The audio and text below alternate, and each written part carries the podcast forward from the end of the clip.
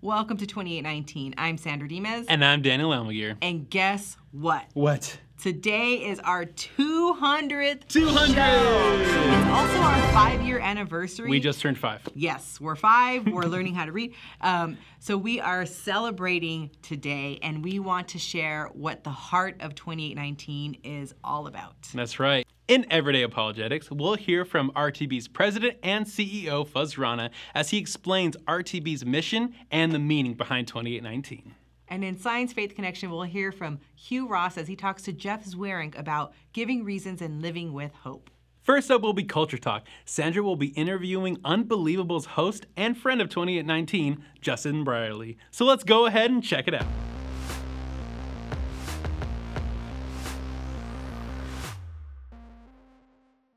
Now it's time for Culture Talk, where we talk about culturally relevant topics that you can use to start conversations about your faith. And I'm joined today with Justin Brierley. Thank you so much for joining us. Thank you, Sandra. You're a wonderful author, speaker, and host of Unbelievable, very popular show in the UK and around the world, really. And I'm so grateful to have you here for our 200th I episode. I feel honored. I know. Well, you know what? The whole thing about 2819, because people have asked, what does the show mean? And it's about Matthew 2819. Hmm. Therefore, go and make disciples of all nations. And you are certainly a partner in ministry, making disciples of all nations across the pond and around the world. So I want to talk to you really about your mission work Hmm. and, and what you're doing with Unbelievable and your brand, Yeah, um, thank as it were. Yeah. So um, uh, my first question really is your approach um, Mm. with Unbelievable. You're incredibly winsome, and you you face some pretty challenging conversations with skeptics and people of different beliefs. How do you remain so winsome in the face of those challenges? It's funny because people quite often ask me a similar kind of question. They're Mm. like, if I was you and I was hearing those arguments, Justin, I'd be wanting to fight Right. back and I'd want to step in and, you know, put my opinion across. And, and how do you remain so calm?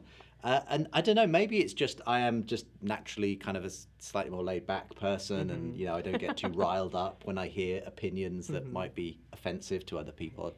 Who knows? But but I guess I guess at the core of it is is I, I believe that Christian confidence is not about being able to demolish your opponent in an argument. Love that. Christian confidence is about being able to hear someone's argument, someone's objection, and to kind of be cool about it and to not get frightened, Right. not to get, you know, sometimes there's this, this fight or flight response, isn't Right. there? If people feel threatened by something, they either fight, Mm-hmm. you know, and that you often see that in the internet sphere and social media, people just going for each other. You sometimes see it sadly in the Christian apologetics as well. It's all about winning an argument. Mm-hmm. Or there's the flight, you know, people just run away from it, they duck it, they Mm-hmm. don't want to talk about it. Mm-hmm. And that's neither of those is, is, is the way we should be actually engaging with people. Mm-hmm. We should be confident enough to hear people's objections and then to just graciously engage them in a conversation about it. And really, the confidence I think that, that has come for me, especially through hosting over 15 years now of these conversations on Unbelievable, is just that after hearing so many objections to God, but also hearing great responses to those objections over the years, I've come to realize look, we can cope with this. You know, Christianity has been able to stand strong for 2,000 years against all kinds of attacks. This particular version of atheism or agnosticism or whatever it may be, you know, it's just one more thing mm. along the way.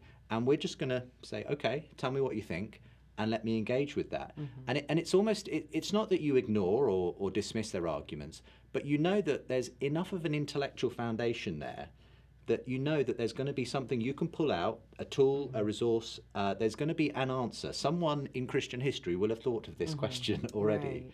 and and so just being familiar with that being knowing enough of of sort of some of the core reasons for christianity some of the the the, the particular reasons why faith makes sense and then just being able to bring that into a, a, a civil conversation can be really good. It can it can be a, a really great way of then having a, a really fruitful conversation rather than a kind of argumentative kind of conversation. And so being winsome for me is is just about being willing to listen, mm-hmm. being willing to, to genuinely engage someone's questions, not go in to kind of win an argument. We, being willing to kind of take some blows, you know, mm-hmm. and, and not have to get the upper hand every time. But ultimately, inviting them back and saying, let's have another talk about this, let's keep talking about this. And, and in the end, you'll find that the relationship really does make a difference to the way people then receive your own comments and arguments and that sort of thing. you know, and I think that's such a good point of thinking about the relationship and thinking about just resting in the fact that there's a long history of faith. Mm. Yeah. We don't have to get argumentative. We can listen, and like that shouldn't be a novel concept, but it kind of is. Yeah, Just yeah, listen at first, Yeah, and yeah, then yeah. engage after that. Um, so, with all of these conversations that you've had, I'm sure you had some pretty challenging questions that have Mm, been posed at you. Are what have been like some of the most challenging, and do some continue to remain a yeah, challenge? Yeah. Oh, there's plenty of things that still remain quite mysterious to me, Mm-hmm. where I don't claim to have the answers to, to every question going. Um, you know, uh, I, I was just dealing just the other day um, in a Q&A session with people asking hard questions about some Old Testament passages, you know, um, warfare and violence in the Old Testament. That's tough stuff. I mean, I've got some ideas. I've got some things that I would put on the table as to how you would reconcile that with a God of love and the person of Jesus. But it's not an easy one. You know, no, I'm not going to go in and claim, you know, I've got the perfect answer to this. I think though that's one one area where you know I'm still learning. I'm still learning how how do we best interpret those kinds of passages in the Old Testament. Um, I've certainly had, you know, strong challenges to my faith over the years from some of the atheists and skeptics we've had on. I, I remember when I had Bart Ehrman on for the first time. He's quite a well-known skeptic of the New Testament. He's a historian, and he's, you know, written a lot of books challenging the historicity of the New Testament. Um, and I remember when I first read one of his books in preparation for having him on the show, I was like, "Wow, this guy's got some good arguments here." You know, I, I, I'm wondering where this is going to go. But of course, when I invited one of the world's leading New Testament theologians from Cambridge to come on opposite him, you quickly learn, oh, there's always two sides to every story. You know, the things that Bart Ehrman was painting as negatives, actually, shown in a slightly different way, you understand actually there's some positives. Mm-hmm. And and there's always that thing of the for some people the glass is half empty and for mm-hmm. others the glass is, is half full. Mm-hmm. Um, and sometimes when you hear both sides of the argument, suddenly it brings out the fact that actually there's always more to the story. Uh, and and I found actually in the process of hosting those conversations on the historicity of the New Testament, I've come away with a much stronger faith actually mm. in the reliability of those documents and in the things they say about Jesus' life, death, and resurrection. And so for me, that's just one example of mm-hmm. where, you know, I had to kind of go in there and take a few knocks and sort of, you know, it wasn't comfortable mm-hmm. in the process. But actually, sometimes that challenge, that, that, that time of testing actually builds a stronger faith in the end when you can come through it on the other side. I have one last question. Now, when we think about the many conversations you've had, if someone were to come and say, "Hey, you know what? What to you is the most powerful, most meaningful uh, proof or point that shows that God exists?" What would you say is most meaningful for you? that I think the most meaningful thing for me is is that deep inside us we all want there to be hope and mm. purpose. Mm-hmm. Okay, it's it's something that exists across all times and places and cultures.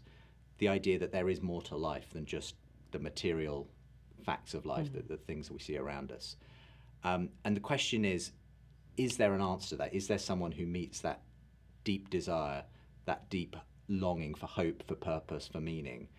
And what I've often found is that when you look at the materialist perspective, the, the naturalist atheist perspective, ultimately life is kind of a riddle, but it's not one with an answer. You know, it's an illusion, if anything. Uh, and and one day, all of this will be gone. You know, the universe is gradually running out of energy. One day, it'll all be a cold, sterile void, and that'll be the end of the story. In fact, there is no story on that. You know, all there is is just the stuff that happens, and if it works out well for you, great. If it doesn't, too bad. But I don't think anyone really lives their life like that's the story that's true. People actually live their lives as though there is really hope, there is really meaning, there is really joy, there is really right, there is really wrong. And I find it's only in the person of Jesus Christ that all of that story makes sense because he was the one who came to show us what love really is. Um, you know, the, uh, the psychologists tell us there's two things that humans need to lead a, a meaningful and flourishing life, and that is love and hope. And in his death on the cross, Jesus Christ showed us the most powerful expression of God's love that we could ever hope for. And, and in his resurrection, he showed us what true hope is, which is mm. this life that goes beyond the grave. It's this, this meaning that goes on into eternity. So for me, the Christian story, you know, it's, it, it, it, it encompasses all of those hopes and longings and fears. And for me, that's that's that's at the center of it all. That's that's why that's what really fires me up. Is that we're part of something amazing, a big, a bigger story, and and we can just invite people to join in this this mm-hmm. amazing story that God is weaving through the whole of time and space and history. Right. I love that because you're pointing to a worldview that is very livable because Yeah. we do need to live in a Yeah. space with We- we- love and hope. We all need a story to live by. Right. You know, we live in a culture where people, I think, have kind of run out of stories to live by. Mm. They're, they're, they've been told that basically they're just part of a meaningless universe. You know, it's just running according to a kind of clockwork set of cause and effects. And that kind of makes people feel like, well, what's the point? You know, um, we have a mental health crisis. Now, there's all kinds of reasons for that. But one of the reasons I think is people don't think there's any meaning to life. But actually, what we need is to re- introduce them again to the story to end all stories, which is the story of God coming in person and saying, You are worth everything, and I'm going to show you that. And that is the most extor- exciting story you can be part of. And, and I think peop- we're, we're, we're meaning seeking creatures, we're story driven creatures, and the Christian story is there for us, and it's a true story. Mm-hmm. And, and so we're, we're all just invited to, to be part of that. Well, thank you so much for that. If you want to hear more from Justin Brierley, go to justinbrierley.com. Now it's time for Everyday Apologetics, where we talk about common questions that Christians have. We're joined today by Dr. Fazale Rana, president of Reasons to Believe and CEO, Yeah. and biochemist. Yeah. Thanks for having me, Sandra. Thank you so much for joining us on our 200th episode and our five year anniversary or birthday for 2819. And I thought, what better person to interview than you, Fuz, as president of Reasons to Believe? And Reasons to Believe is the organization that produces 2819. Yeah. Now, speaking of 2819, Many viewers don't know what our name means and where it comes from, that it's inspired specifically by Matthew 28 19, therefore go and make disciples of all nations. So, can you explain how Matthew 28 19 really is in line with 1 Peter 3 15, 16, um, which are uh, verses that influence the mission of Reasons to Believe? Yeah, well, I mean, you know, Matthew 28 19 is the, the passage that's sometimes called the Great Commission, where before Jesus ascends into heaven, he uh, tells his disciples to go out into the world and to make disciples of other people and then to teach them to do likewise. Uh, and in 1 Peter 3:15 and 16 tell us that we should always be prepared to give reasons for the hope that we have when people ask with gentleness and respect. And so those two uh, passages of scripture really shape who we are at Reasons to Believe. We uh, our organization's mission is to open people to the gospel by revealing God in science. And so we communicate to people that scientific advance, sound reason affirm the message of the Bible and the Christian worldview. Uh, so we focus on scientific evidence for God's existence, the Bible's reliability, but we do it in a particular way where our goal is to help people see the gospel, mm-hmm. build a bridge to the gospel as we show sci- scientific evidence for the Christian faith, that we want to pay attention to people's questions mm-hmm. or even their objections. We treat them with respect. We don't demonize people that are asking those questions or even challenging the faith, but we engage them with respect mm-hmm. with the idea that you know our focus is to really help people see the, the truth of the gospel uh, as opposed to really put them down or to try to win a debate with them. Right. And I really, you know, value the work that that you provide here um, to equip not only those skeptical, but also for a lot of parents who who don't know how to answer their kids' questions. You know, even adult children, they don't know how to answer. The parents don't know how to answer their questions. Um, so if you if we have someone like that watching right now. Who's struggling either within themselves or to engage mm-hmm. those they love? What would you say to encourage them? Where would you point them to to kind of begin exploring Right. what we provide and, and how to answer those questions. Well, I mean, there's a rich wealth of, of mm-hmm. back episodes of 2819 that are just that really cover the gambit of the types of questions that people ask when it comes to science faith issues, and that would be a great place to start. You know, because of the, the, the programming for 2819 is meant to really introduce people to some of these conversations and give them a bit of an orientation. But then there's a lot of places people can go to dig deeper. One place would be our website at reasons.org. Mm-hmm.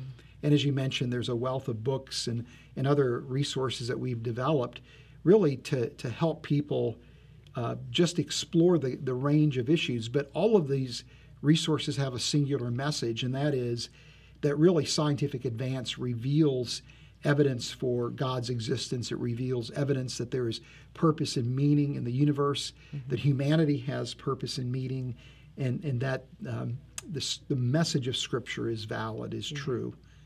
So let me ask, as new president of Reasons to Believe, an organization we've been around for 36 years, I think. Yeah.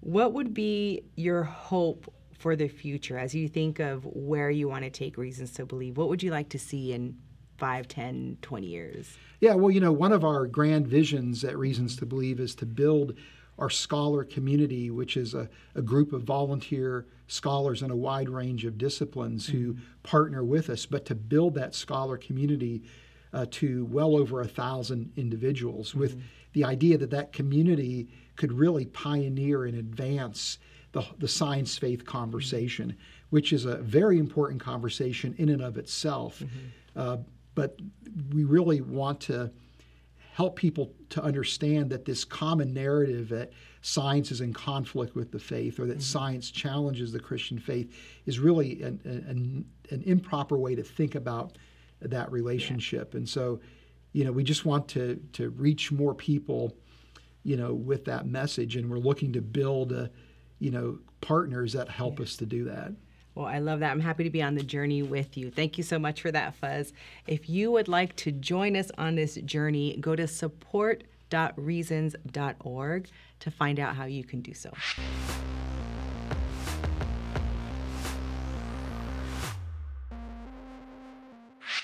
Hello, Jeff Zweerink. Welcome to Science Faith Connection, the segment of our show where we explore important scientific ideas and see how they relate to the truth of Christianity. Today, I'm joined by the founder and former president of Reasons to Believe, Dr. Hugh Ross, and we're going to look at some of the reasons why we can have hope. Hugh, it's good to have you here today. Well, thank you, Jeff. So we're actually at our 200th episode, which means we've been doing uh, 2819 for five years now. I know you've been doing Reasons to Believe for far longer than that. And you haven't aged a bit, Jeff. Well, thanks. I appreciate that, Hugh. I thought it'd be good just to kind of talk about, uh, you know, you've got this story of having come to faith in Christ relatively young age by investigating the different world religions and find, lo and behold, science seems to corroborate Christianity the best. I was just curious if you could explain, or what did you find some of the most compelling reasons why Christianity was true and why did you give your life to Christ? Well, as you know, I got interested in astronomy at a very early age and was very passionate about studying astronomy and physics. And it was at age 16 I realized the universe has a beginning. The Big Bang Theory is beating out the competition and there is a beginning to the universe, there must be a cosmic beginner. So I began to search for that cosmic beginner. You know, first in the writings of Immanuel Kant and Rene Descartes, which proved kind of disappointing for me. And then I went into the different religions of the world hmm. and uh, discovered and I looked at Hinduism, Confucianism, Buddhism, Islam, Zoroastrianism, and a bunch of other isms that they got the science wrong. Hmm. And they got it wrong in very serious ways. And so I began to think, well, maybe this uh, cosmic beginner doesn't want to communicate with us. Uh, but I did pick up a Gideon Bible, was given to me in the public school, and began to go through it, and immediately realized how different it was. It got the science right. And some so, of the so things, was that specifically the science about the beginning, or were there other things that played in there? Well, or? I saw the bit about the science at the beginning, mm-hmm. and particularly impressed that it spoke about not just the beginning of the universe, but a beginning of all physical reality, mm-hmm. all matter, energy, space, and time. And that immediately put it distinct from what I saw in the other religions of the world. But I think what really got me is looking at the first page, Genesis 1 and Genesis 2 and realizing, hey, this is an account of uh, the history of the universe and Earth's life. And it gets everything correctly described and it's all in the correct chronological mm-hmm. sequence. Mm-hmm. I was also impressed that Genesis 1 in particular seemed to really closely follow the scientific method. Hmm. And I had a great respect for the scientific method. Right. And so uh, seeing all that, and then also seeing that the Bible was exhorting me, put everything to the test. And so this was very attractive to me as a young scientist. And I said, okay, this book is worth a serious study. Uh, first glance, it's getting the science right. It's actually predicting future science way ahead of the time of its authors. I'm going to give this serious study. And so, over an 18 month period, I was studying the Bible at least an hour a day, usually between midnight and 2 in the morning, but nobody knew what I was doing. Okay. That's more than a lot of Christians study. So it's pretty commendable on your part there. Well, I also knew my family wouldn't be pleased, so I was, I was kind of doing it in secret. Right. I had to get all my homework done at the university. Yeah, that makes sense. So, I mean, I was taking a heavy load of physics courses, so I had Right. to get that done. Uh, but after an 18 month study, I realized it's not just in Genesis 1. Mhm. The entire Bible gets not only the science right, it gets the history right, it gets the geography right, Mhm. and actually predicts future historical events and scientific discoveries, not just a few times, but literally hundreds of times. I said, the only possible explanation this book must be inspired by the one that created the universe. So it, se- it seems like you have great confidence in the truth of Christianity. Um, I know you've been doing this for a number of decades since then. Have the reasons that you see for the truth of Christianity, or the, the ones that weigh most heavily on you or that impact you the most, have they changed over time? Have they largely been Well, those Jeff, from the early you know childhood? that for the past 35 years, I've been writing at least one article a week Mhm. uh, that I title Today's New Reason to Believe. Right. And my frustration is I'd really like to be able to do it every day. I just don't have the time. Trying to keep up with once a week is uh, uh, quite challenging. right. But just reading through the scientific literature, realizing what it tells us in Job and Psalms is really true. The more we learn about nature, uh, the more evidence we uncover for the supernatural handiwork of God. It encourages my own faith. It's a thrill to see these discoveries and to communicate them to people, but especially thrilling to see people coming to faith in Christ Mhm. as I share these new evidences for the Christian faith. So as you've interacted with that over the years, uh, you know, no, I, nobody disputes your your passion for sharing the gospel. I guess I, I, the question I have for you is personally, as you've seen, okay, Christianity is true. What sort of hope does that bring you, or what? How has that impacted you personally? Well, I think every Christian needs to be experiencing God at work in their life on an ongoing basis. hmm And just seeing God blessing me through his book of nature and giving me greater and greater confidence in his book of scripture, and particularly giving me opportunities to share that with other people and seeing how that's impacting them and realize the impact is not natural, it's supernatural. The Holy Spirit really is partnering with me.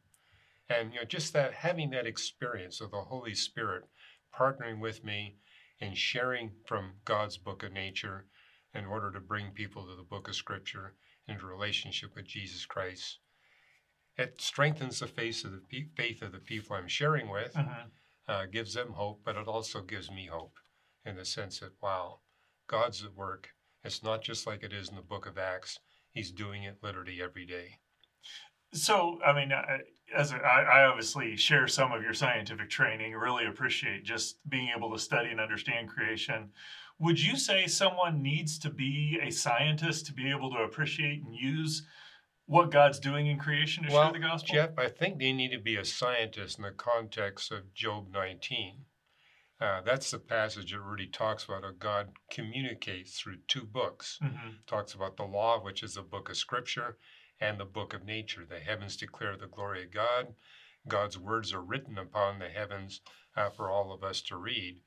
And I look at that text and saying, uh, yeah, you don't have a science degree, but according to Psalm 19, you need to be a scientist. And by the way, it's way too much fun uh, just to leave it up to the professionals. And I'll So, at- so in, and when you say being a scientist, this isn't go out, study, get a degree necessarily. No, no, it's no. just actively be looking Be at creation. exposed to God's book of nature. Okay. Enjoy it and share it with others.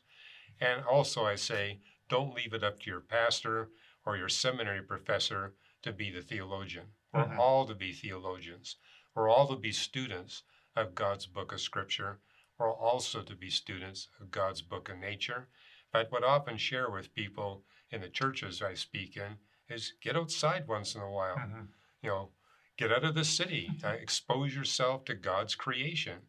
You know, the heavens really do declare the glory of God, but it's hard to see that glory if you're walking around in downtown Los Angeles.